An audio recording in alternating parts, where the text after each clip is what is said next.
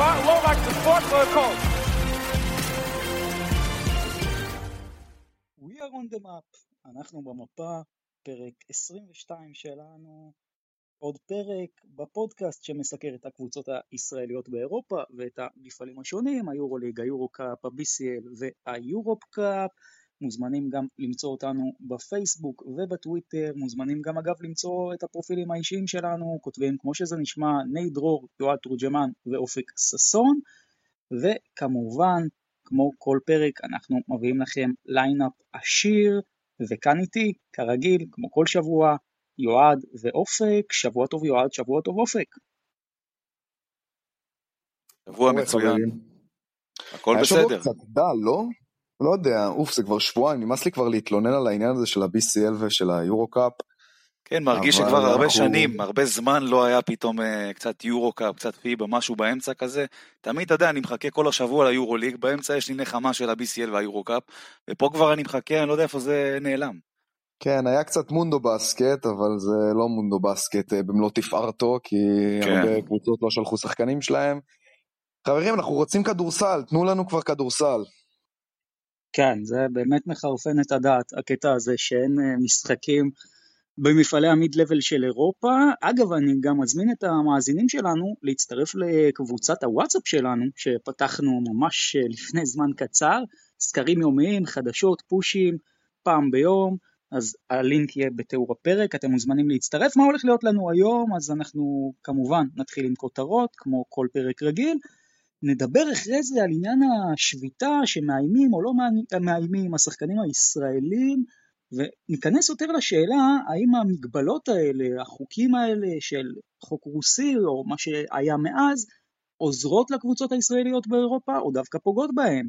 נעשה כמובן איזו סקירה על מי שזכו בגביע בהמשך, ואז מכבי תל אביב, יורוליג, אימורוליג, ולסיום הכנו לכם כמה דובדבנים נחמדים, כמו החתימה של ג'יקיץ' לעוד עונה או שתיים בירושלים, וגם שאלה, מי הסמול פורוורד הכי טוב של הישראליות באירופה, ולסיום נסיים עם נבחרת ישראל.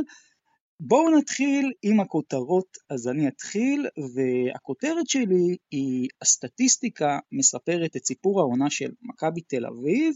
אני רק אעשה דיסקליימר קצר, אני בזמני הפנוי מאוד אוהב לשוטט בכל מיני אתרי סטטיסטיקות מתקדמות מאוד של כדורסל, ולבדוק כל מיני נתונים מעניינים.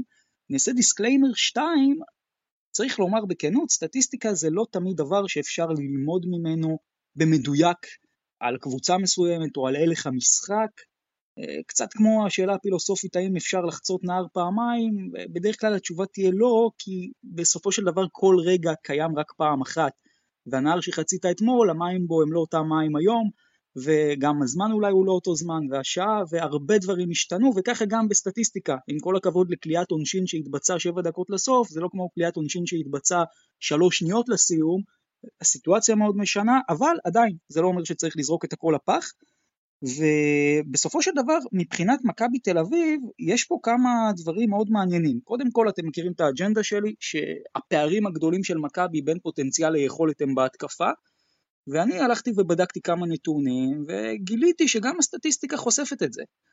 קודם כל בואו נתחיל לדבר על שלשות, זה אלמנט חשוב בכדורסל, אז מכבי קולעת רק שתים עשרה שלשות ב-מאה פוזיישנים בממוצע למשחק, אבל שימו לב זה מציב אותה רק במקום ה-שתים עשרה בלבד ביורוליג. עכשיו מבחינת אחוזים לשלוש באופן כללי, מכבי תל אביב עם שלושים וארבע נקודה חמש אחוזים, שזה שם אותה במקום ה-ארבע עשרה ביורוליג, קבוצת התקפה צריכה להיות, אבל מסתבר שלא בעניין השלשות, המקום הראשון בקטע הזה זו ברצלונה, חמש עשרה שלשות בממוצע ל-מאה פוזיישנים, ב-ארבעים אחוז. עכשיו, למה רק שלשות? בואו נתחיל לדבר גם על סלי שדה, אז מכבי קולעת ב-ארבעים ושבע אחוז מהשדה, היא במקום העשירי בלבד ביורוליג בקטגוריה הזאת, ראשונות זה פרטיזן ואולימפיאקוס עם חמישים אחוז, אחרונה זו ביירן מינכן עם ארבעים ושתיים אחוז בלבד, ועדיין קצת מפתיע, נאמר את זה כך, שקבוצה שצריכה להיות קבוצת התקפה מעולה נמצאת במקומות האלה, במספר בעצם נקודות פר פוזיישן, אז מכבי קצת יותר טובה, היא מקום שביעי, מאה ושבע עשרה נקודות ל-מאה פוזיישנים בממוצע.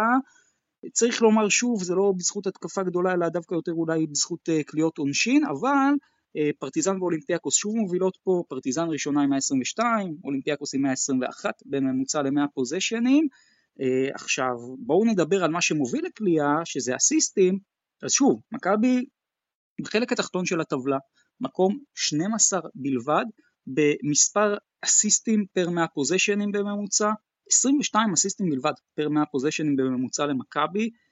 תבינו עכשיו את הפער, מי שראשונה זו אולימפיאקוס, עם שלושים ושתיים אסיסטים בממוצע פר מאה פוזיישנים, זה שוב פער של חמישים אחוז כמעט, אגב האחרונה היא ביירן מינכן, כן, אולימפיאקוס, חד משמעית, וזה זה פער מטורף. אגב, אני רק רוצה להסביר לכם, האחרונה היא ביירן מינכן, שבסך הכל עושה קצת פחות, לא הרבה, היא תשעה עשר אסיסטים בממוצע פר מאה פוזיישנים, מכבי כאמור עם עשרים ושתיים, ובואו נדבר על יחס אסיסטים עיבודים. אז שוב, מכבי רחוקה מלהרשים, מקום שמיני בסך הכל, יש לה פי אחד נקודה שלושים ושמונה אסיסטים מעיבודים, לצורך המחשה, המקום הראשון היא בסקוניה, שיש לה פי אחד נקודה שמונים ושלוש אסיסטים מעיבודים, זה שלושים ושלושה אחוז יותר ממכבי. האחרונה זו ז'לגיריס שיש לה כמעט על כל עיבוד אסיסט, שזה באמת לא נתון מחמיא, אבל אני לא מצפה ממכבי להיות ז'לגיריס. אני יכול להמשיך עוד ועוד ועוד וככה לחפור לכם על הקטע הזה, אבל בסוף שוב, הנתונים מוכיחים שמכבי יש לה הרבה מאוד בעיות בהתקפה. בואו כן גם נדבר טיפה על הגנה, נתונים מעניינים, בניגוד למקובל לחשוב אגב, במשחק השוטף מכבי לא ממש גרועה בהגנה שלה, היא יוצרת את היריבות שלה על ארבעים ושש נקודה חמש אחוז מהשדה, היא מקום שמיני בקטגוריה הזאת, יש רק שבע קבוצות שעושות את זה יותר טוב ממנה, הראשונה היא ריאל מדריד, שיוצרת את היריבות על ארבעים ושלוש אחוז, איפה מכבי בעצם כן נופלת, היא נופלת בריבאונדים, מכבי תל אביב היא הקבוצה שמאפשרת ליריבות שלה הכי הרבה ריבאונד התקפה, שתים עשרה אה, בממוצע למשחק, זה בעצם שבע עשרה ריבאונדים פר מאה פוזיישנים בממוצע. אה, במקום הראשון, מי שמאפשרת הכי מעט זו ולנסיה, שנותנת ליריבות שלה רק שלושה עשר ריבאונדים בהתקפה, ועוד אה, נקודה שמכבי מאוד נופלת בה, ולכן גם חוטפת הרבה נקודות, זה בעבירות, מכבי שוב, מקום אחרון ביחס עבירות מול הקבוצה היריבה, עושה פי אחד נקודה אחת ארבע עבירות יותר מהיריבה שלה. אנדולו נגיד מובילה את היורוליג שהיא מבצעת רק פי אפס נקודה שמונים ושתיים עבירות יותר מהיריבה, ששוב זה, זה פער של ארבעים אחוז ממכבי, זה הרבה מאוד, זה הופך את מכבי ושם אותה במקום מאוד לא מחמיא, כקבוצה השנייה מבחינת הקבוצות הגרועות שסופגת הכי הרבה למשחק, היא חוטפת מאה ושבע עשרה נקודות ל-מאה פוזיישנים, יש רק קבוצה אחת ביורוליג שחוטפת יותר, וזו פרטיזן בלגרד. אבל אם אני אחזור לפרטיזן בלגרד, ופה אני גם אסיים את כל הנאום שלי, פרטיזן הרי, אם אתם זוכרים מה שאמרתי לכם, היא גם קולעת הכי הרבה, יש לה גם אה, יחסית את האחוזים הכי טובים, ו- וזה אולי הסיפור של מכבי, כי מכבי הייתה משחקת לפחות כמו פרטיזן, יכול להיות שהיא הייתה גם אולי עם ניצחון שניים יותר, אבל בכל מקרה אלו הנתונים על העונה של מכבי. וואו, זה קצת בני גורן לי. מאוד בני גורן, אבל תשמע, אני חושב שבסוף אתה יכול, אתה יודע, לראות שמכבי, אני חושב השורה התחתונה היא קבוצה לא מתואמת, נכון? כי מה השורה התחתונה בעצם? השורה התחתונה היא שמכבי תל אביב לא מוסרת אסיסטים, ולא מצליחה לסגור לריבאונד הגנה. וזה שני אלמנטים מאוד בסיסיים של תיאום, גם בצד ההתקפי וגם בצד ההגנתי. הגנת החילופים, אני חושב, זה בעיקר אחד ההסברים לרפיון הזה בריבאונד הגנה, לדעתי לפחות, או לפחות אחד מהם, כן? אבל זה בהחלט בעיה, ובהתקפה כמובן, אין כל כך מה, מה להרחיב, אתה יודע, מכבי מבוססת על אחד על אחד של הגרדים, של ווייט בולדווין, של לורנזו בראון, תנו להם את הכדור, והם יצליחו להוציא מה שהם יצליחו להוציא, אם זה סל, או אם זה אסיסט, או משהו אחר. כבר, כבר נדבר גם על, על מכבי תל אביב. אני כן רוצה להגיד את הכותרת שלי, האמת חמה מהתנור, כי לא תכננתי, אבל הפועל חולון הפתיע אותנו. מני ארז, אריס חוזר להפועל חולון, שבאמת רצתה כבר כמה זמן להתחזק בגארד נוסף, ומצליחה להחזיר את מני ארז אחרי שרייג'ון טאקר לא כל כך הצליח שם. הוא בגדול מדובר בשחקן שאמור לתת לחולון את, ה, את הכוח אש הזה בקו האחורי, ואולי לתת עוד קצת מנוחה לשני הגארדים האחרים. זה שחקן שלאורך כל הקריירה שלו היה חתיכת סקורר, יש לו כמה תצוגות, תצוגות כלייה מאוד מאוד מרשימות, חלק זה בסין, לא הייתי, זה לא חוכמה, אבל חלק גם, גם באירופה, בגדול, ותזכרו איפה שמעתם את זה קודם, את הכינוי ואת הכותרות בערוצי הספורט, אחרי שהוא יעשה עוד תצוגת כלייה כזאת גם בישראל, מני ממטרה, כי זה באמת שחקן שיורה לכל הכיוונים, כן נקודות הזרה מההחתמה הזאת, הוא לא ילד, כלומר כבר בן שלושים ושלוש, סבל מכמה פציעות בעיקר בתקופה האחרונה, אז צריך באמת לחכות ולראות באיזה כושר הוא מגיע, ואולי גם השאלה הכי גדולה זה עניין השילוב בקו האחורי, גם עם ה- with the other Harris ו- ועם רגלנד, כי שלושתם שחקנים שצריכים את הכדור ביד כדי, כדי לבוא לידי ביטוי.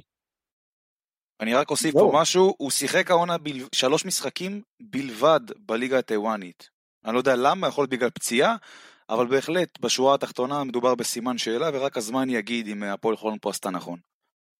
כן, ועכשיו זה גם יהיה מאוד מבלבל, כי שאומרים הכדור אצל הריס, לך תדע אצל מי הוא, אבל לדעתי זאת גם החתמה שיותר משזה הריס, את הריס, זאת החתמה שנועדה לגרום להפועל חולון, להיות מסוגלת שרגלן גם ינוח על הספסל, ולא ינוח על הפרקט, כמו שהוא עשה לא מעט במשחקים כן. האחרונים, כן, זה בהחלט. יכול לעבוד. יועד, מה הכותרת שלך? Uh, הכותרת שלי, הכוכב האדום בלגרד, אחרי ניצחון גדול בהיכל, יורה לעצמה ברגל, ומקבלת חתיכת סתירה בבית, מען בברלין, שמונים ושבע שבעים ושתיים, ובאמת, אם יש קבוצה שצריכה לראות את המשחק הזה, ולהסיק מה היא עשתה לא נכון, זו מכבי תל אביב. כי באה אלבה ברלין הקטנה והצנועה מהמקום האחרון, ובתוך עד שצפה במשחק, ברמה, ברמת התאום ההגנתית הם נטרלו כל פעולה התקפית של הכוכב האדום. נמניה נדוביץ' אחרי משחק סי בהיכל סיים עם אחת עשרה נקודות ואחד מתשע לשלוש, והכוכב האדום, אני לא אגיד לך שהיא בחוץ רשמית, אבל בוא נגיד שההפסד הזה די תוקע אותם עכשיו מאחור, והם במרחק של שני משחקים מהקלחת של הטופ אייט, של, ה... של כל הקבוצות עם ה-שלוש עשרה ניצחונות, ובהחלט הם בבעיה רצינית, ומחכים להם עוד משחקים לא פשוטים בכלל, חלק גם מול יריבות ישירות על המאבק, כמו אנדולו אפס. שבוע הבא קמפצו חוזר, יהיה מעניין לראות איך השילוב הזה יעבוד, אם בכלל, ברמת היורוליג, והאם זה באמת יתרום להם איכשהו לחזור שוב למאבק. בואו נראה מה, מה יהיה. כן, אולי זה קצת too late, אבל בואו נראה. יש מצב, כן. בואו נעבור מפה לשלב הבא בתוכנית שלנו, ובעצם יש שאלה מאוד מאוד קשה שאנחנו נתקלים בה בימים האחרונים, בעקבות כל הסוגיה הזאת של השביתה. שאלה שככה מעלים לנו מהאוב, אבל אם מרימים לנו להנחתה, אז אנחנו ננחית.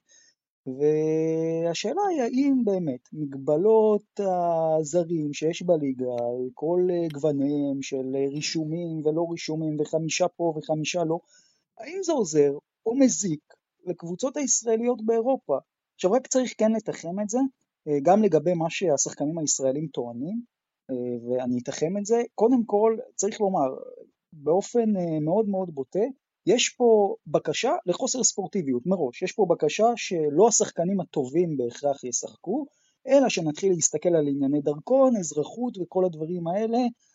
אני אומר בנימה אישית גם לא אוהב את זה. מצד שני, וגם צריך לומר בכנות, היום אם אני בעלים של קבוצה, ונגיד יש שחקן ישראלי מסוים שיעלה לי מאה וחמישים אלף דולר נטו, אם אני רוצה להביא אותו, אם אני מוצא שחקן זר, על, אות, על אותה משבצת ב-מאתיים וחמישים אלף דולר נטו, עדיין כנראה יהיה יותר משתלם להביא את השחקן הזר בגלל ענייני המס, ו- ובאמת הישראלים כן צודקים שנקודת הפתיחה היא לא זהה, ואותי מעניין מה אתם אומרים על זה, כאילו איך זה צריך להיות, האם בכלל צריכים להיות חוקים, הגבלות, האם זה בכלל פוגע בקבוצות הישראליות באירופה או לא, מה אתם אומרים? אני חושב, תראה, אני חושב שדקות של שחקן לא צריכות להיקבע לפי ה... מוצא שלו או התעודת זהות שלו, מי שטוב צריך לשחק, פשוט מאוד. כל הקטע הזה של להגביל את מספר הזרים, להוריד אותו מחמש לארבע עכשיו רוצים, אני ממש לא בעד זה, וברגע שאתה עושה פעולה כזאת, אתה אוטומטית, מה, מה בעצם אתה משדר לשחקנים, כאילו, אתם לא צריכים בכלל לעבוד קשה, המקום שלכם, הדקות משחק שלכם מובטחות, בגלל שאתם ישראלים, אז אפשר קצת לחפף, הכל בסדר, אתם תקבלו את הדקות שלכם. אתה בעצם פה כבר מוריד את רמת המאמץ שלהם לעבוד יותר קשה בשביל להגיע לרמה יותר גבוהה. אני לחלוטין נגד הדבר הזה, ואני מאוד מקווה שזה לא יקרה, ואיכשהו יעצרו איפשהו באמצע, כי זה בהחלט די מבאס אותי. תראו, זו סוגיה מורכבת. זו סוגיה שגם חוזרת על עצמה כל כמה שנים עם חוק כזה או אחר. כל פעם, וזה אותו דיון, וזה כן דיון שהוא מורכב, כי אנחנו כן יוצאים מנקודת הנחה, שבאמת דקות משחק זה הערך הכי גדול שיש לשחקן כדורסל בהתקדמות שלו. אבל אני באמת מאמין, ש... ואולי, ואולי זה באמת טוב שכך, אני לא יוצא נגד זה, יש ערך להיותך שחקן ישראלי. כלומר, אני, אני אתן דוגמה. אם בקיץ הקרוב, מכבי תנסה לשים את ידה על תמיר בלט לדוגמה, היא לא מנסה להחתים את תמיר בלט אך ורק בגלל החוק כזה או אחר בליגה הישראלית שהסתדרו ליותר חמישיות. מכבי תל אביב היא דוגמה למועדון שרוצה בין היתר ישראלים שיהיו הסמל שלו, כי זה גורם לאיזשהו חיבור יותר עם הקהל, כי זה, כי זה יותר נחשב, בוא נגיד את זה ככה, וזה יותר ציוני, ו- ויש לזה ערך מוסף מאשר שכיר חרב כזה או אחר שמתחלף. אז כן יש ערך גם להיותך שחקן ישראלי מלבד החוקים עצמם. אז כן, אז אני עדיין בגישה שמי שטוב אה, משחק. ונוצר מצב קצת הזוי. כלומר, היום אנחנו, אנחנו נמצאים שהמון המון קבוצות ישראליות, אפילו בחירות, כאלו שמצחקות בשתי מסגרות, נואשות לשחקנים ישראלים ברמת. אנחנו יכולים באמת לקחת את הפועל חולון לדוגמה, או את נס ציונה, שבאמת משוואות לישראלים ברמה גבוהה, שרק יבואו וקצת יחלצו אותם מגזרות החוקים בליגה הישראלית, כי הן באמת תקועות ואין שוק לזה. אני באמת מאמין ששחקנים ישראלים טובים וכישרוניים, המועדנים בישראל רוצים לקדם אותם, רוצים לתת להם מקום, ואני לא חושב שחוקים דרקונים כאלו או אחרים הם בהכרח עוזרים. כן, אולי צריך לחשוב על איזשהו מתן הזדמנויות מסוים, כי באמת דקות משחק זה, זה ערך גדול, אבל בטח עכשיו שגם אנחנו מדברים על זה כל הזמן, שיש יותר ויותר קבוצות שנרשמות לשתי מסגרות, זה מאוד מאוד פוגע בקבוצה ובחדר הלבשה, שיש קבוצה א' וקבוצה ב' לליגה ולאירופה, ויש יותר קבוצות שמשחקות באירופה, זה, זה, זה בעייתי, זה מדרון חלקלק, ואני כן בעד אכיפה מסוימת, אבל כבר להוריד לארבעה זרים, אני חושב שכבר אנחנו יוצאים מגבולות הטעם הטוב. אתה יודע שבשנים האחרונות, הטורקיות זה בדיוק מה שהם עשו. לאנדולו למשל של השנים האחרונות, בכל עונה כמעט היה להם עשרה זרים. ובליגה הטורקית יש הגבלה בדיוק כמו בארץ לחמישה זרים, וכל משחק בליגה הטורקית, חמישה זרים ישבו בחוץ. זה פשוט הזוי הדבר הזה. אני לא יודע בכלל איך הם התמודדו עם זה, איך... איך איך, איך התאמן הצליח ליצור את הכימיה הזאת שהייתה בקבוצה הזאת, אם זה השיטה. אבל ו... מה השגת בזה? מה השגת בזה? בזה שאתה יכול, הנדולו מה שנשאר ממנה בליגה, זה השם שלה, אבל אתה רוצה את הרמה, אתה רוצה דברים שמביאים קהל, אתה רוצה שאותה הנדולו החמה והמצוינת של אירופה, תבוא גם לליגה הטורקית ותביא קהל, וזה לא קורה, כי צריכים להסתפק בשחקנים מי, מקומיים. מי רוצה? ש... מי רוצה? אתה כאוהד ניטרלי, אבל תשאל את שאר הקבוצות. לא, בגלל זה, אני אומר שלא רוצים. עזוב את הליגה הטורקית, שאל עכשיו עליך לליגה הישראלית, שאל את uh, כל האוהדים של כל הקבוצות בליגה הישראלית, שהם לא מכבי תל אביב, אם הם היו שמחים ורוצים uh, לפגוש את uh, מכבי תל אביב עם כל שמונת הזרים שלה. ממש לא. בשורה התחתונה, אם שמים על כף המאזניים את עניין הערך של הישראלים, גם בעיני הקהל וגם בעיני המועדונים, יש לזה ערך, אבל שהוא לא בא עד כדי כך על חשבון יכולות. לא, אין בעיה, אבל תנו, אני אומר, בואו ניתן לקהל להחליט. בסוף, אני חושב שזה פוגע בקבוצות הישראליות שמשחקות באירופה, כל הדבר הזה, ולדעתי הפתרון צריך להיות שבליגת העל אין מגבלת זרים. בכלל, קבוצה שרוצה לשחק עם שנים עשר זרים שתשחק, אבל בגלל שכן יש את העניין הזה של המס, צריך למצוא פתרון יצירתי שקבוצה לא ישתלם לה מראש יותר לקחת שחקן זר.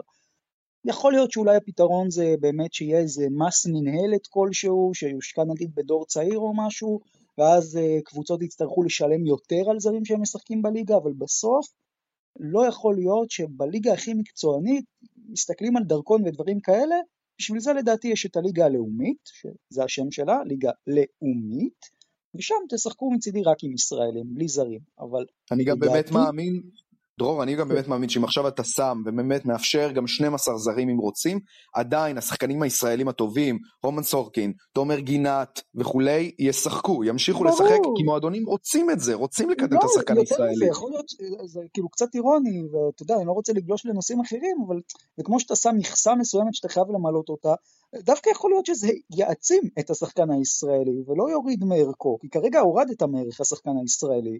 הסאבטקסט, זה השחקן הישראלי לא טוב, וצריך לשריין אותו, זה הסאבטקסט. כן, זה, זה, זה כן מלכוד, כי מצד שני אתה רוצה לפתח את השחקן הישראלי, ואתה רוצה לתת לו במה, זה קצת ביצה ותרנגולת במקרים מסוימים. שורה תחתונה, אם עכשיו אנחנו רואים באמת את בן שרף לדוגמה, כישרון שכל המועדונים הישראלים עוטים עליו את העיניים שלהם, זה לא רק בגלל היותו, היותו ישראלי, אלא כי באמת הוא מוכשר, ומי שמוכשר משחק. בדיוק, זה שהוא ישראלי זה בונוס, בגדול. כן, טוב, בואו נעבור מפה לגביע. אני ממש רוצה בקצרה לשאול אתכם, מי הקבוצה שזכתה בגביע שהכי הרשימה אתכם? מלאגה, מה לא? כן, אני גם... כן, נראה לי אפשר להגיד... מלאגה אפילו בפער ענק. תשמע, היא עברה את ברצלונה וריאל מדריד. וגם בגמר את הקבוצה החזקה כנראה ב-בי סי אל. אני לא בטוח שמלאגה היא לא הקבוצה החזקה ב-בי סי אל, אבל... יכול להיות, אבל... את היריבה, בוא נגיד הישירה שלה על הקטר, אם אפשר לקרוא לזה ככה. היא עברה שתי מעצמות יורוליג ומעצמת בי סי אל. אגב, צריך גם לומר, ברשיה נגיד, אולי היא לא הרשימה כמו מלאגה, אבל היא כן ניצחה את וירטוס בולוניה במשחק שהובילה בגמר כבר ב-תשע עשרה הפרש, ובסוף גם ברשיה, אם אני לא טועה, בעטה גם במילאנו, לא? כן, אבל תשמע, אם אתה עושה עכשיו השוואה, ברור שלהעיף את ברצלונה וריאל מדריד, זה סרט אחר לגמרי.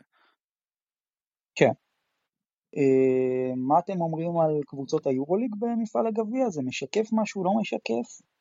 אני אמרתי כבר את מה שהיה לי להגיד בפרק שעבר. תראה, מפעל הגביע זה בדיוק המפעל שנועד בשביל לספק הפתעות מהסוג הזה. ואם קבוצת יורוליג באה ולא הגיעה בשיא שלה לאיזה משחק גביע שמוכרע במשחק אחד, נוקאוט, אז לא נורא, לא קרה שום דבר. בגדול, זה מפעל שנועד לאנדרדוגים, לקחת איזשהו תואר, ואני חושב שבאמת קבוצות היורוליג, מה שמעניין אותם יותר, זה כמובן היורוליג והאליפות בסיום העונה. טוב, בואו נעבור מפה למכבי תל אביב, שמנצחת את ביירן מינכן, שוב במשחק שאפשר לומר, כן, לא, לא היה משחק גדול, מכבי בסופו של דבר מנצחת הרבה בזכות הרבע הרביעי, אבל אתם יודעים, אני, אני באמת רוצה לשאול אתכם, כי שוב, אני אכניס את העניין הזה, שאני חושב שהפערים הגדולים של מכבי העונה, בין פוטנציאל ליכולת, לבין מה שמכבי מציגה לנו כמובן, הם בהתקפה, וזה היה משחק מזעזע מבחינה הגנתית של מכבי, באמת, קבוצה לוקחת עליך תשעה עשר כדורים חוזרים, זה, זה אפילו דבר משפיל, היו שם התקפות ש, שביירן פשוט הייתה באימון קליעות. אחד ובסוף, אחרי השני גם. כן. כן, ו- ובסוף אתה יודע, ההגנה של מכבי אה, לא הגיעה, אבל ההתקפה, בוא נגיד את זה ככה, הייתה סבירה, וזה מספיק כדי לנצח קבוצת אה, יורוליג חלשה כמו ביירן. השאלה, השאלה איך אתה מסתכל על זה שאתה אומר סבירה, מבחינת הסקור, כי הגענו ל-תשעים נקודות, אבל מבחינת איך שהגענו ל-תשעים נקודות האלה, זה הבעיה בעיניי. לכן אני אומר, לא התלהבתי, אבל תשמע, אתה יודע מה, אפילו הדבר הכי, בוא נגיד את זה ככה, הבסיסי של לורנזו עושה הירובול וקולע, אי אפשר לעצור את זה, אתה לא, לא צריך להתנצל על זה. הפועל ירושלים עצרה את זה, לא? לא מזמן, לפני שבוע וקצת.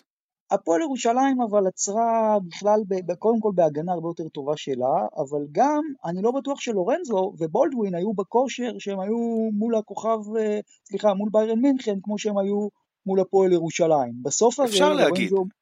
אפשר להגיד שכן. הוא חזר למקצוע, בואו לא נשכח את זה. אוקיי, אפשר להגיד, אבל תראה, בגדול, אם... תשמע, אני מכיר אותך כבר לא מעט שנים, יש לנו בחבר'ה, מה שנקרא, את המשפט הידוע גם עוד על עודד קטש כשאימן את הפועל ירושלים, אתה מכיר את המשפט כדורסל שמח, סיום עצוב? בוודאי שאני מכיר. יפה, אבל... אז בואו אני אסביר פה לאופק וגם למאזינים שלנו. קטש בהפועל ירושלים, לכו לכל הארבע עונות, תמיד ידע להציג, הפועל ירושלים הציגה כדורסל מרהיב, אטרקטיבי, אבל בסוף הגיעו למעמדים הגדולים ופישלו. זה הסיבה שנוצר הסטיגמה הזאת והמשפט של הכדורסל שמח סיום עצוב. במכבי של העונה, ברוב המשחקים זה אפשר להגיד ההפך, מה לא ככה? עזבו עכשיו את הגביע. במכבי של העונה זה יותר כדורסל עצוב וסיום שמח. בדיוק, ו... זה ממש הפרדוקס של העונה הזאת שאנחנו סוחבים כבר כמה חודשים שמכבי משחקת רע ומנצחת. בהחלט. כמות ו... הפעמים שהייתה יוצא מההיכל, אחרי ניצחון אפילו, ולפעמים גם, ולפעמים גם ניצחון גדול, אבל עם איזה מין תחושת מועקה כזאת. כן, אתה אף פעם לא יוצא מרוצה במאת האחוזים. כן, כן, כן, כן, אבל לאורך כל העונה הזאת, מכבי גם בניצחונות לא משכנעת, כלומר, אני, אני לא רואה את הכדורסל המרהיב שראינו מהפועל ירושלים ב-תשע עשרה עשרים. נכון, תראה, המשחק מול ביירן מינכן, מכבי שיחקה זוועה בשני צדדי המגרש, הגנתית והתקפית, ביירן שלטה במשחק, לפחות בשלושים דקות הראשונות, וגם ברבע הרביעי שאיכשהו הצלחנו ליצור את הבריחה, זה לא היה בזכות אה, מהלכי כדורסל גדולים, התקפית או הגנתית, זה היה בעיקר בגלל, אתה יודע, יותר אנרגיות מהקהל, אה, בהתקפה לורנזו בראון השתלט על העסק ועשה מה שהוא רוצה, ווייט בולדווין עם הג'אמפ שוט מחצי מרחק בסוף די סגר עניין, אה, וגם בהגנה, ביירן הגיע ל... אני לא אגיד לך זריקות פנויות, כן, אבל ראו קצת יותר מאמץ ורצון ממכבי, וזה הספיק בסופו של דבר בשביל לקחת את המשחק הזה, אבל שוב, מכבי לא מרשימה, וכמו שאמרנו גם מזמן, לפני הרבה פרקים, וכמעט כל פרק אנחנו חוזרים על זה, בשום משחק העונה, מכבי לא הרשימה אותי, לא הגנתית. אבל אולי אנחנו צריכים להרפות, יועד, אולי אנחנו צריכים פשוט להגיד, די, כלומר אנחנו נמצאים כבר ב... בישורת האחרונה של העונה הסדירה, ביורוליג, ודאי, בוא נגיד שזה גם יישאר ככה, לא יהיו שינויים בסגל. ברור, לא יהיו שינויים בסגל, לא יהיו גם שינויים ברמת הכדורסל, לא הגנתית ולא התקפית, מה שאנחנו צריכים לצפות זה לקטוף כמה שיותר ניצחונות עד סוף העונה, כמובן עד כמה שאפשר, וזה הכל. בדיוק, אז אני, אני אומר לכם גם במקום האישי, אני משתדל באמת להרפות את העניין הזה, ובמקום להמשיך להתלונן ולנתח ולקחת ללב את הדברים האלה, ובאמת יותר בגישה של לשחרר את העניין הזה, זאת מכבי הנוכחית, אנחנו יודעים מה, מה טוב מאוד מהחסרונות שלה, אנחנו משתדלים להאחז בחוזקות שלה, ובאמת רוצים רק לקוות שהניצחונות ימשיכו להיספר, ובאמת שכבר לא אכפת לי איך זה יקרה, רק שינצחו ויעשו שמינייה, ואת הדין, ובסוף הדבר את החשבון, נעשה בסוף העונה בקיץ. בהחלט. שאלה אבל, בסופו של דבר, האם מכבי, ביכולת הנוכחית שלה, היא לא רק בתמונה הפיזית בטבלה, אלא נגיד הנה המשחק שבוע הבא במונקו, עם היכולת הזאת שראינו מול ביירן מינכן, האם מכבי תה, תהיה בתמונה במשחק הזה? זאת שאלה מאוד חשובה. ממש לא, כי... ממש לא. אז מה, מה מכבי כן צריכה לעשות? מה, כי בוא, שינויים עכשיו קיצוניים כמו שאופק אמר לא יהיו, אבל בוא, בוא תן לי שני דברים ש, שמכבי באמת חייבת לשנות לקראת המשחק מול מונקו. אני אגיד לך, אני אגיד לך, קודם כל אנרגטית. אם אנחנו רגע עוזבים כדורסל, רק מבחינת attitude, זה באמת הדבר שאני אחרי המשחק מול מינכן, באמת יצאתי מודאג ממנו, כי אני לא מבין איך במשחק must, באמת, הפסד פה ב- לביירן מינכן, וזה מסבך את האימא של, ה- של החיים אה, ב- בטבלה, ועדיין גם השחקנים וגם קטש מגיעים, רדומים, אה, ובאמת, אם הקהל לא מתעורר שם ברבע הרביעי, ו- ו- ויונה לא לוקח פיקוד על האירוע, מכבי מפסידה גם את זה. אני, אז נכון, יותר קשה לשחזר את האנרגיות האלה באופן מלאכותי, כשאין לך את הקהל מאחוריך, אבל זאת, זאת הדרך לנצח משחקי חוץ, לנסות להביא את אותה רמת אנרגיות בפיקים של הרבע הרביעי, אפילו לא ל-ארבעים דקות, אבל לפחות ל-שלושים דקות ולפתוח טוב, זה עוד מה שיכול לתת למכבי סיכוי לחזור מצרפת עם ניצחון, אבל אם הם באים באטיטיוד ובגישה, כמו ביום חמישי האחרון, באיזה אלמי מנוחות כזה, אז אפשר, אפשר לסגור כבר מעכשיו את הבאסטה. תראה, לבוא למשחק חוץ במונקו, באותה גישה שבאנו למשחק מול ביירן מינכן, אתה יכול לצאת שם עם חבילה לא נעימה בכלל. על זה אני מאמין שכולם מסכימים, וכמובן, בשביל לנצח בצרפת, מכבי תל אביב תהיה חייבת לתת מאה אחוז ברמה ההגנתית קודם כל, בריבאונד, בסגירה לריבאונד, היא תצטרך את לורנזו בראון ובולדווין בסיאם, גם את הגבוהים היא תצטרך יותר תרומה מג'רל מרטין, היא תצטרך תרומה יותר מרומן סורקין, ג'ון די ברטולומאו גם שבלא מעט משחקים השנה היה האס שניצח משחקים, גם אותו היא תצטרך, היא תצטרך משחק באמת מצוין בשביל לקחת את המשחק במונקו, אני לא רואה את זה קורה לצערי הרב, אבל כמו שאופק אמר, בוא נקווה, וזה כבר שלב בעונה שאתה אומר לעצמך, עזוב אותך משטויות, צריכים לנצח משחקים, בוא נתמקד אך ורק בזה. תראו, אני כתבתי ממש לפני יום טור שלדעתי מסביר למה מכבי משחקת רע ומנצחת, פרסמתי גם בדף שלי בטיימאוט, ואני רוצה להתמקד שם בנקודה האחרונה שכתבתי, שזה עניין הלחץ. הרי אחד התסמינים של קבוצה שבעצם משחקת גרוע ועדיין מנצחת, בטח כשהיא צריכה לנצח, זה תסמין של לחץ. ולי מרגיש שבמכבי תל אביב, ואגב שמעתי לא פעם אנשים אומרים את זה, אנשי כדורסל כמובן, שמכבי זה פחות או יותר המועדון עם הכי הרבה לחץ באירופה. ומרגיש לי שמכבי לא יודע, לא, לא הצליחה עונה. באמת, מהבחינה הזאת, פשוט למתן את הלחץ, לתת לשחקנים, למאמן, את התחושה שיש להם משענת, משהו, אנחנו פשוט רואים קבוצה מאוד מאוד לחוצה, ו- ואופק דיבר על הפתיחה, מכבי שלושים ושתיים אחוז במחציות ראשונות, שמונה מעשרים וחמש, זהו. כלומר, רוב המחציות הראשונות מכבי מפסידה, ואני לא יודע למה מכבי פשוט לא, מה שנקרא, קצת משחררת, קצת יותר, אתם יודעים, בסוף, כן, אולי באמת הפתרון, אחרי שבוע כזה, שבסוף מכבי מסיימת אותו עם שני ניצחונות בהפרש מצטבר של שלושים ואחת. אולי הפתרון, הוא לומר, אוקיי, הרמה בסדר, היינו הבנו, אבל סך הכל, השגנו את המטרה, אז בואו נטפח על השכן לשחקנים, בואו כן נפרגן למאמן, אני דווקא אולי מדבר יותר מהצד דווקא של ההנהלה, כי אל תשכחו, קטש נמצא בסיטואציה שהוא יודע שאף אחד כמעט במערכת הזאת לא מאמין בו בלב שלם, והוא כבר קיבל לא מעט פושים במהלך העונה, שאם הוא לא מנצח, לא יודע מה, במילאנו או בבולוניה, אז הוא צריך להתחיל למצוא את צלחת הספגטי המעופפת, שתחזיר אותו בחזרה לישראל, כי למטוס של הקבוצה הוא לא עולה. אז בסוף זה, זה משהו שאולי, אולי צריך כן לומר, שמכבי צריכה פשוט קצת יותר לשחרר. מה אתם אומרים? אני מסכים איתך שצריך לשחרר יותר לחץ, בשביל להיראות יותר טוב, אבל תראה, בשורה התחתונה, כמו שאמרנו כמעט בכל פרק, שאתה מודד מאמן ותפקוד שלו לאורך כל העונה, אתה מצפה, גם אם זה סגל חדש וקבוצה חדשה ושחקנים חדשים, אתה מצפה לראות התקדמות ממשחק למשחק, ושאני מסתכל על מכבי של תחילת העונה ועכשיו, אני לא רואה שום התקדמות. מכבי לא התקדמה בשום דבר, אתה יודע מה, אפילו משחקת לפרקים פחות טוב ממה שהיא שיחקה בתחילת העונה, וכאן מתחילה הבעיה. כן, דווקא מבחינת הלחץ אני חושב ש... בסדר, כמו שאמרתם, מכבי הוא מועדון לחוץ בכל עונה, דווקא, וגם ווייט בולדווין אמר את זה בראיון עם משה ברדה בוואן לאחרונה, באמת דווקא אחד היתרונות של עודד קטש על, על מאמן הכדורסל הממוצע, הוא שהסגנון שלו דווקא גורם לאיזשהו רגיעה, כלומר, גם בסגנון דיבור שלו, וגם באטיטיוד שלו על המגרש, תוך כדי בניהול משחק שלו, דווקא אני חושב שכן יש בהם אלמנטים מרגיעים, בניגוד לכל מיני מאמנים, שאתה רואה את הרגשות שלהם בכל, בכל וריד ש, שבולט להם בגוף, וזה משפיע גם לשחקנים.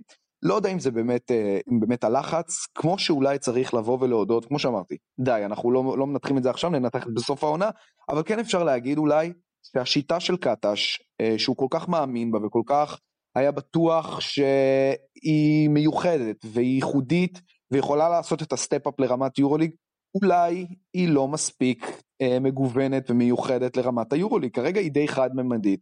כמו שיועד אמר, אנחנו כמעט לא רואים שינוי, לא בתרגילים, לא בסגנון משחק, ממכבי מהמחזור הראשון מול ז'לגיריס. אולי זה לא עומד במבחן התוצאה של היורוליג.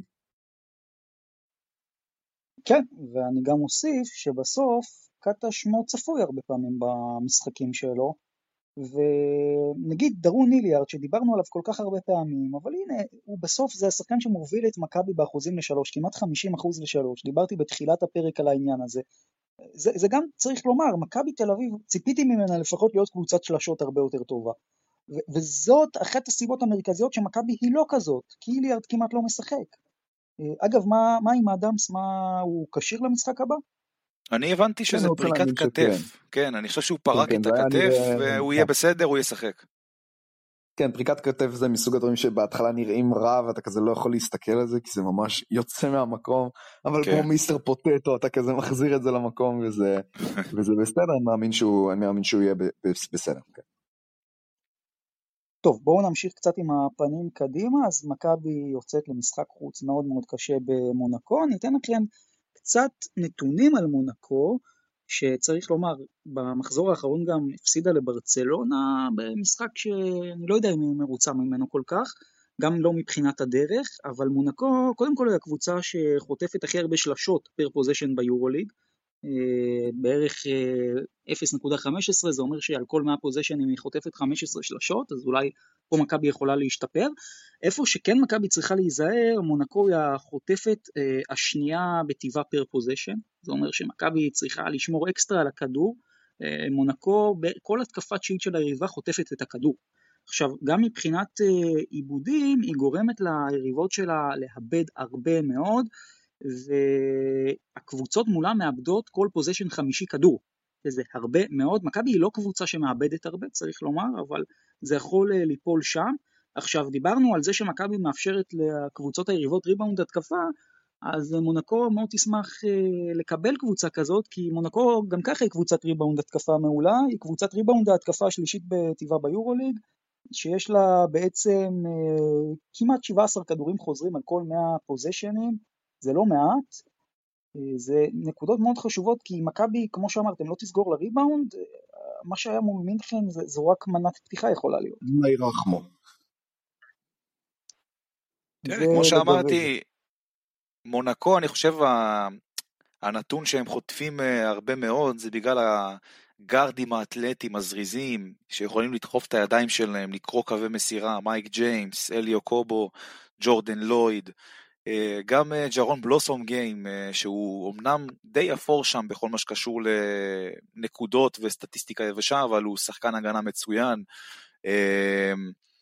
יש להם גבוהים מצוינים, כמו מוטיונס, דון תיאול, זאת קבוצה באמת ברמה מאוד גבוהה, אתלטית מאוד, טכנית מאוד, אבל צריך להגיד שהיא מתבססת, שרוב המשחק שלהם מתבסס בעיקר על אחד על אחד.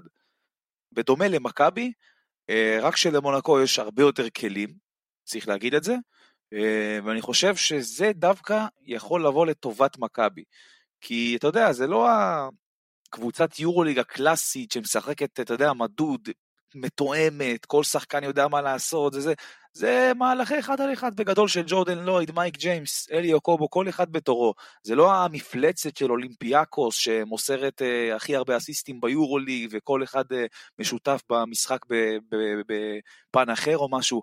ואני חושב שבקטע הזה זה יבוא לטובת מכבי, כי ברמה הגנתית אפשר להסתדר יותר עם קבוצות שמתמקדות בהתקפת אחד על אחד, מאשר בקבוצות שיש להם את השיטה הקבוצתית הזאת, שהם חותכים הרבה בקדורים, גורמים למאמן ממול לחשוב, ואני חושב שפה זה דווקא יכול לבוא לטובת מכבי, ותראה, השאלה איך מכבי תתמודד ותתכונן לכל הדבר הזה, יש פתרונות לעצור ול... את מייק ג'יימס ולהקשות עליו, וגם את ג'ורדן לויד, אם זה שמירות כפולות בהפתעה כזה, באגרסיביות, כמו שראינו את יאניס עושה לו את זה, ופשוט מנטרל אותו אז במשחקים מול צסקה, ומכבי בהחלט אני חושב שהיא יכולה לעשות שם, להוציא שם אחלה של משחק, לעשות אפילו לגרור אותו למשחק צמוד, אבל קל זה לא יהיה. כן, צריך להגיד שאנחנו נמצאים בשלב הזה של העונה, שמוציאים מחברת ומוציאים את, ובטח ביורוליגה הנוכחי, שזה ממש כל משחק, זה כבר חישובים, רגע ההפרש, רגע לא להם, הם ניצחו בכמה, תשע, שמונה, אבל נגיד שבישורת האחרונה, רצף משחקים הקרוב, זה שלושת המשחקים הכי קשים, עד לסוף העונה הסדירה, כלומר זה מונקו חוץ, חוזרים להתנחת במרכאות של פנרבחצ'ה בבית, ויוצאים לטורקיה, בואו נראה מה יהיה עם המשחק בטורקיה, בגלל המצב שם, אבל כרגע זה מה ש, שאמור להיות, בואו נגיד שמכבי מאוד מאוד תרצה ניצחון אחד מהרצף הזה, שניים וזה כבר באמת, באמת תהיה ברכה, אבל זה כבר אולי too much, too much לבקש. אבל אפס, הסכינים יתחילו להישלף. כן. עכשיו, רק מבחינת מונקו, צריך לומר, קבוצה ישראלית, בלוסום גיים גדל בנהריה, לויד הוא שחקן מאילת, ומייק ג'יימס, אנחנו לא שוכחים, הבן אדם התחיל בקייקים של כפר בלום. כן, כפר בלום. זה תמיד מצחיק אותי. תראה, מכבי בשביל לקחת את המשחק הזה, אפשר להגיד שעודד קטש באמת יצטרך לאלתר ולצאת ולחשוב מחוץ לקופסה ולצאת לרגע מהקיבעון שלו ומכל הפתרונות ההגנתיים הלא קיימים שהוא מציג ולחשוב אחרת. לא יקרה, די. כאילו אנחנו כבר יודעים שמכבי של עודד קטש מגיעה למשחקים כמכבי, לא משנה מי היריבה מולה בהגנה ובהתקפה, אתה מציג את אותו דבר. יש כן. קבוצות שיש לך מנצ'אפ יותר טוב מולם, אז זה יעבוד קצת יותר טוב. יש קבוצות כמו ריאל מדריד לדוגמה, שיש לך זוועה של מנצ'אפ מולם, ואתה, ואתה תקבל בראש. תגיד, אתה זוכר במשחק, במשחק הקודם של מכבי מול מונאקו, מה, מה קרה? איך אפשר לשכוח? לא, עזוב, עזוב את התוצאה, משהו... עזוב את התוצאה. ווייט בולדווין, שש מתשע לשלוש. נכון. אה, עוד פעם, יש הרבה אלמנטים. זה יכול לקרות גם הפעם? בדיוק. יש הרבה אלמנטים במשחק שהיה בהיכל, שקשה לי לראות אותם משחזרים. כלומר, הלחץ שהיה על מונאקו, ברבע השלישי רביעי, אה, בגלל גם ההיכל, הלכו פתאום למהלכי אחד על אחד, ואיבדו לגמרי את הראש. הם נמצאים, עוד פעם, הם היו קבוצה, הם קבוצה יחסית חדשה, אבל אנחנו כבר חצי שנה לתוך העונה, קשה לי להאמין שמשהו כזה יקרה להם שוב, בטח שזה לא משחק בית של, של מכבי.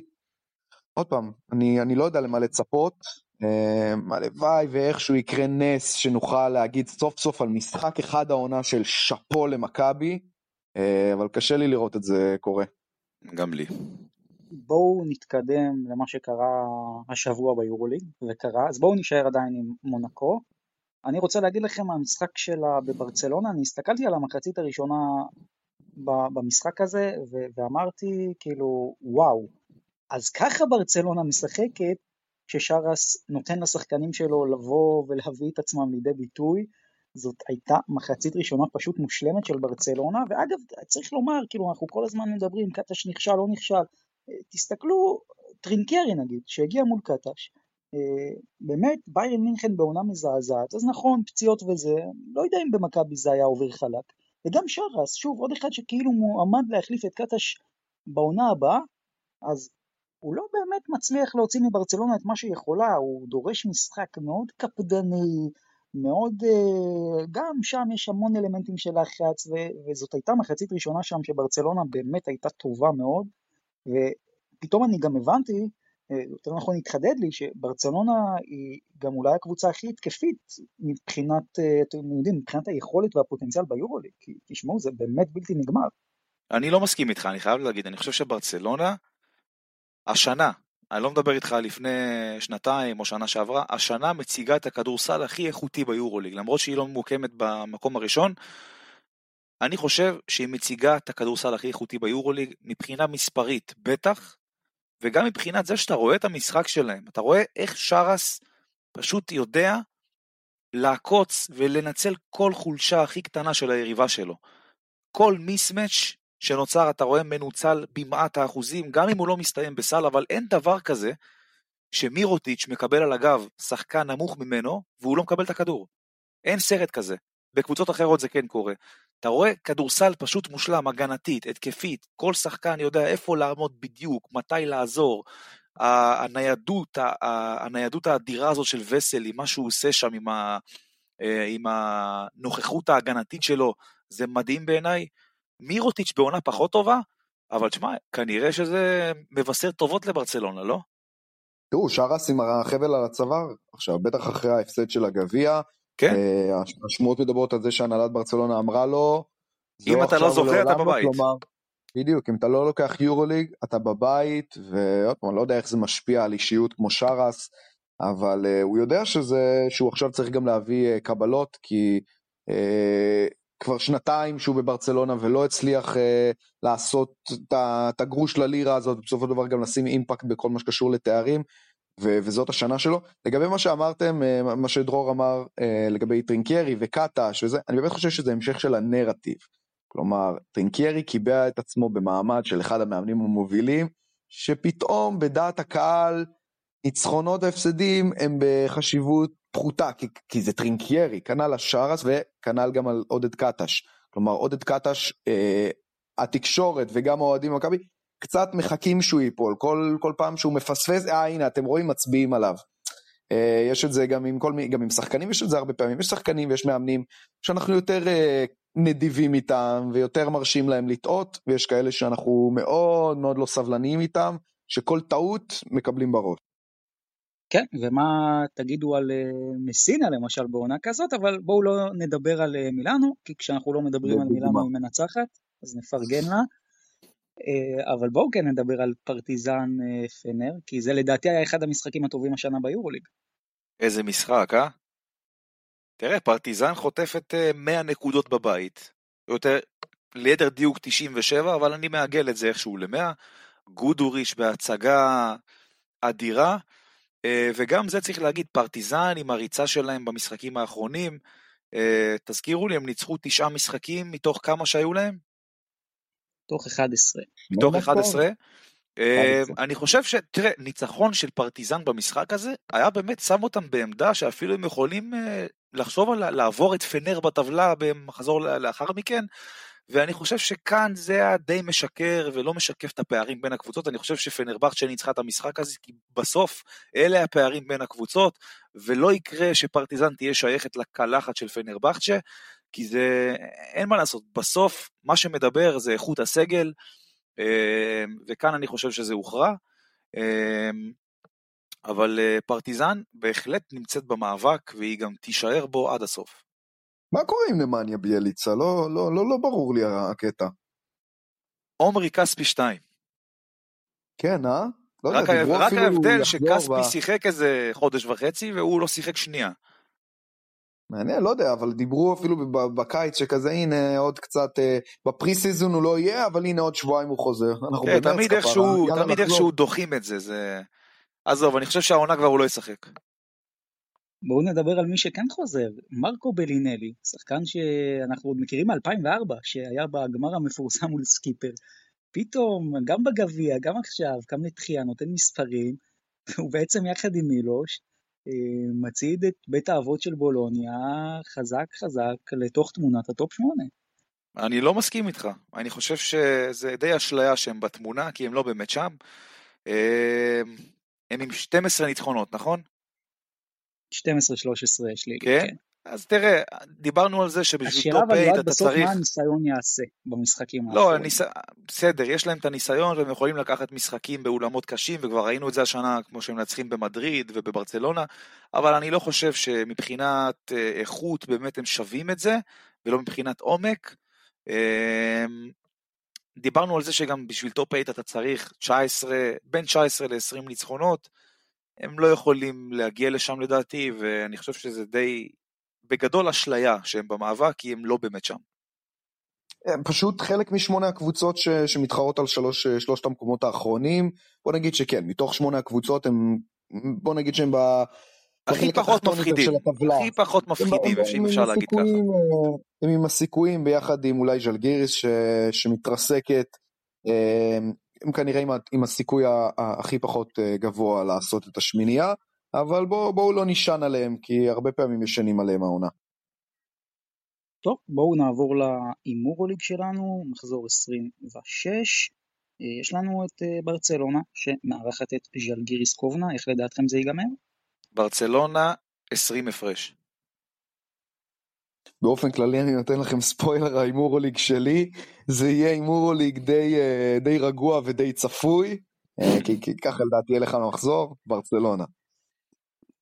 וגם לדעתי ברצלונה, ביירן מינכן מארחת את הכוכב האדום בלגרד. וואלה, משחק מאוד קשה, מאוד מאוד קשה, אני לא יודע על מי להמר פה, אני אלך עם ביירן מינכן, למרות חזרתו של קמפצו, לא יודע, יש לי, יש לי מום על המשחק הזה, יש לי הרגשה שביירן תיקח את זה. הכוכב האדום בלגרד. גם אני עם הכוכב האדום, פנתינייקוס מערכת את אפס הנדולו, שצריך לומר במשחק האחרון איכשהו נחלצה בשן ועין מבילרבן, אז איך זה ייגמר ביוון? פנתינייקוס, אתה יודע מה? אני אלך עם ההפתעה. כן, כן, אני אלך עם ההפתעה, לא יודע, משהו לא מריח לי טוב שם באנדולו. לא, אני אלך עם אנדולו. גם אני אלך עם אנדולו אפס. מונקו מול מכבי תל אביב, לדעתי מונקו תיקח את זה? מונקו. מונקו. פרטיזן בלגרד אלבה ברלין? פרטיזן. פרטיזן. כן, גם אני עם פרטיזן. פנרבחצ'ה וירטוס בולוניה. פנרבחצ'ה. וירטוס, סתם לא, פנרבחצ'ה.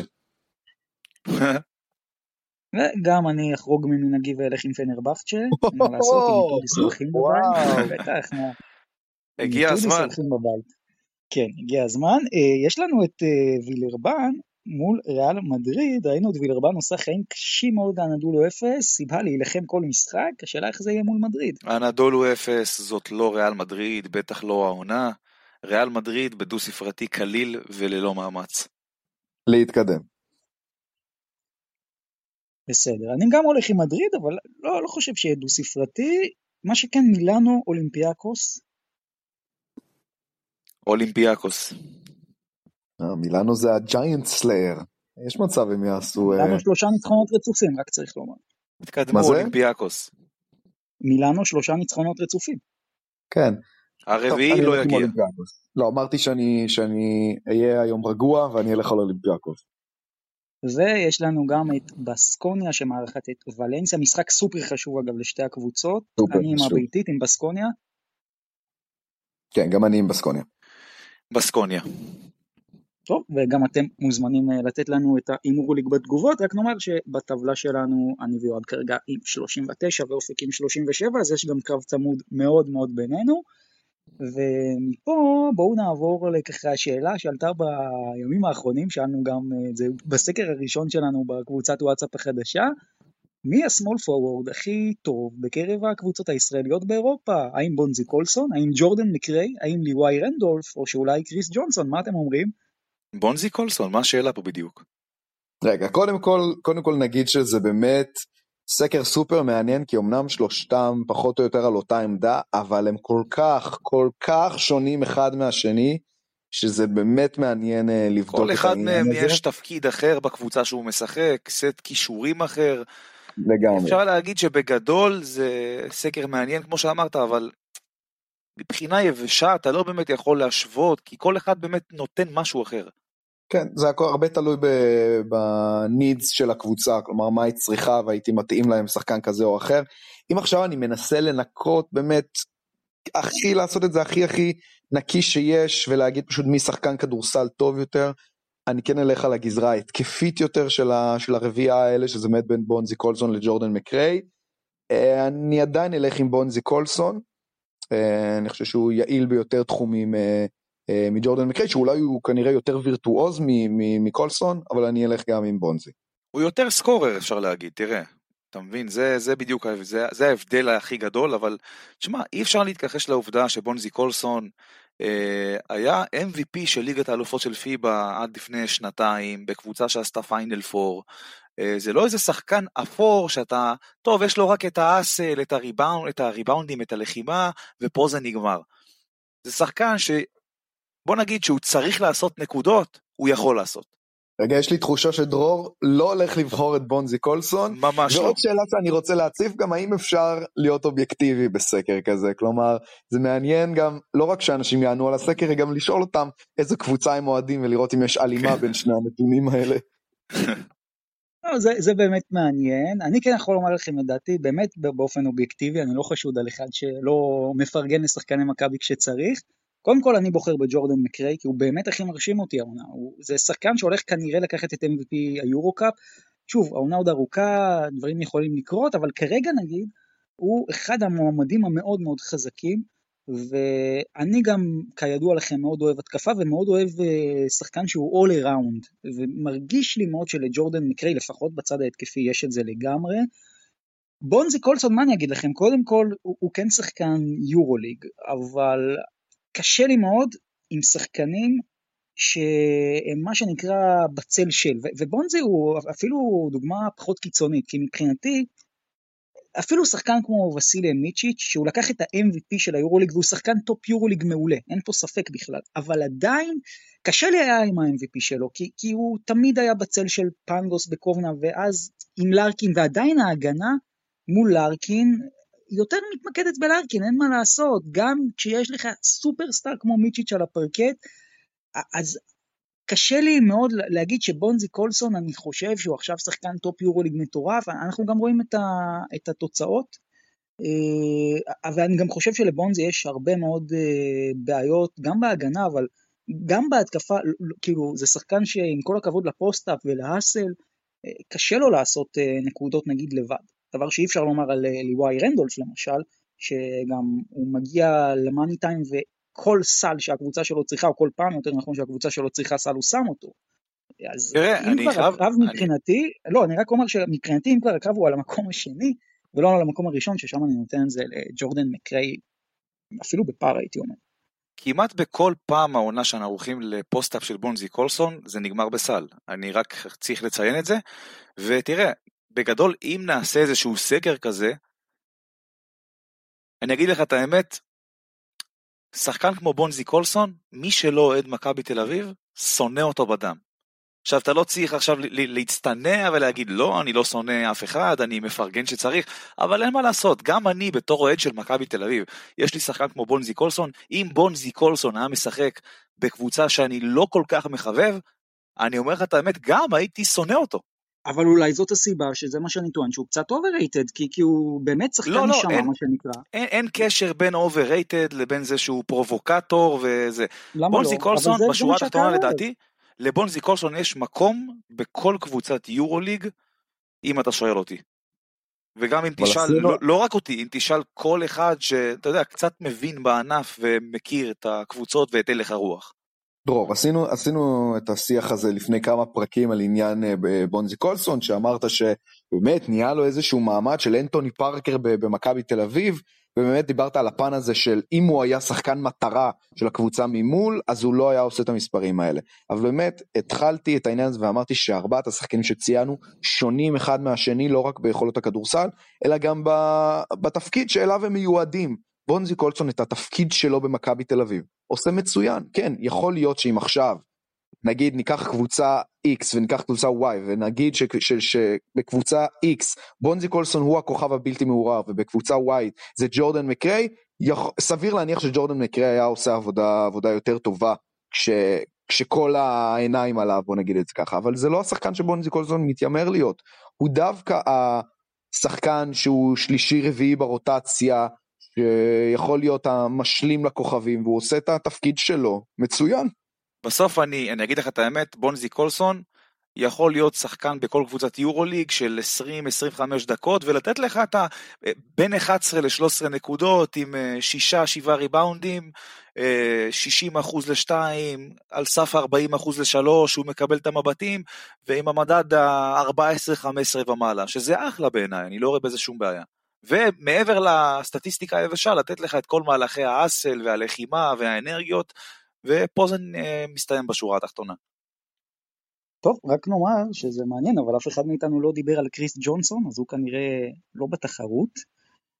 קריס ג'ונסון, קריס ג'ונסון זה גם שחקן שיש לו את הקטע ההגנתי, את הלחימה, את האסל, אבל אני לא, אני לא באמת חושב שאפשר להשוות מבחינת כישרון ויכולת, לסט האיכויות שיש לליווי רנדולף או לבונזי קולסון או למקריי. לגמרי, יש לו את המעלות שלו, כן? יש לו דברים שהוא גם עולה על כל שלושת החברים האחרים ב- ב- בדיון, אבל באמת אם אנחנו רגע מנסים לראות מי השחקן הכי טוב, אז מצטער, הוא לא, ב- הוא לא בטופ שתיים. טוב, ולקראת סיום יש לנו עוד ככה שני דובדבנים קטנים. אחד, קודם כל, אלכסנדר ג'יקיץ' מעריך את החוזה שלו, בעצם חותם על חוזה חדש בהפועל ירושלים, וזה מהלך מאוד מאוד מאוד משמעותי להפועל ירושלים, כי אם העונה הזאת של הפועל ירושלים עוד תשתפר מפה, כנראה הפועל ירושלים לא הייתה יכולה להשאיר את ג'יקיץ' בקיץ, לא? בהחלט שלא. לא, אני, אני לא חושב שהיא, אם היא לא הייתה עושה את זה עכשיו, בקיץ היא לא הייתה יכולה להשאיר אותו בפתאות. זה מאוד תלוי איך העונה תסתיים, כן? כי אם העונה הזאת לא תסתיים טוב, אז גם יכול להיות שבהפועל ירושלים עוד אפילו יצטערו על זה, אבל כמו שזה נראה כרגע, אני לא, אגב, אני לא חושב שג'יקיץ' הוא מאמן שבהכרח גם מתאים לבמות הכי גדולות באירופה, ראינו אותו שם אגב, אבל הוא כן, בטח כשהוא אנדרדוג, כשהוא גיבש לעצמו את קבוצת הלוחמים הזאת, אם זה עובד, למה לא? כאילו, זה, אני דווקא מאוד מבסוט מהדבר הזה, למרות שאני לא מהמעללים הגדולים של ג'יקיץ', אבל עדיין, צריך לומר, העונה, הוא עשה עבודה בינתיים, עד עכשיו מדהימה, והוא גם לימד אותנו לא מעט דברים, כמו עם הנאום תיקונים שלו, שהוא קודם בעד לתקן ולא להחליף, ואין ספק שזה מהלך גדול מבחינתי. בגדול אני, אני אגיד שאני לא כל כך מסכים איתכם, כלומר גם אם הפועל ירושלים לוקחת את ה-בי סי אל, וטוב, אני לא אגיד אליפות וממש עושה, עושה עונת טרבל, אבל גם אז אני לא חושב שיש לו הרבה מהלעלות מעבר לזוכת ה-בי סי אל, בוא נגיד את זה ככה, כלומר אני לא יודע כמה יש לו מקום ביורוליג, עוד פעם דיברתי באמת על נרטיב מאמנים, בוא נגיד שיש כמה שמות מהכדורסל הסרבי שיבואו לפניו, אם אני ג'י אם של, של מועדון יורוליג שרוצה להחתים, אז בעיניי זו החתמה שהיא די צפויה, בגדול לא, לא, לא חושב שמשנות התוצאות כבר, הוא את מה שהוא עשה בעונה הזאת כבר עשה, אז בין אם זה היה משתפר, בין אם זה היה קצת מדרדר, עדיין מקומו בהפועל ירושלים. יפה, אז בואו נסגור את הפרק עם נבחרת ישראל, שהגיע למשחק שלא חשוב לה ולא חשוב לפינלנד, ואיכשהו הובלנו במלא מלא הפרש אני זוכר, ופשוט הפסדנו, אז מה, זה כאילו התסמין הלוזרי הקבוע של נבחרת ישראל, לא? פרק, אני אסכם לך את זה במשפט אחד,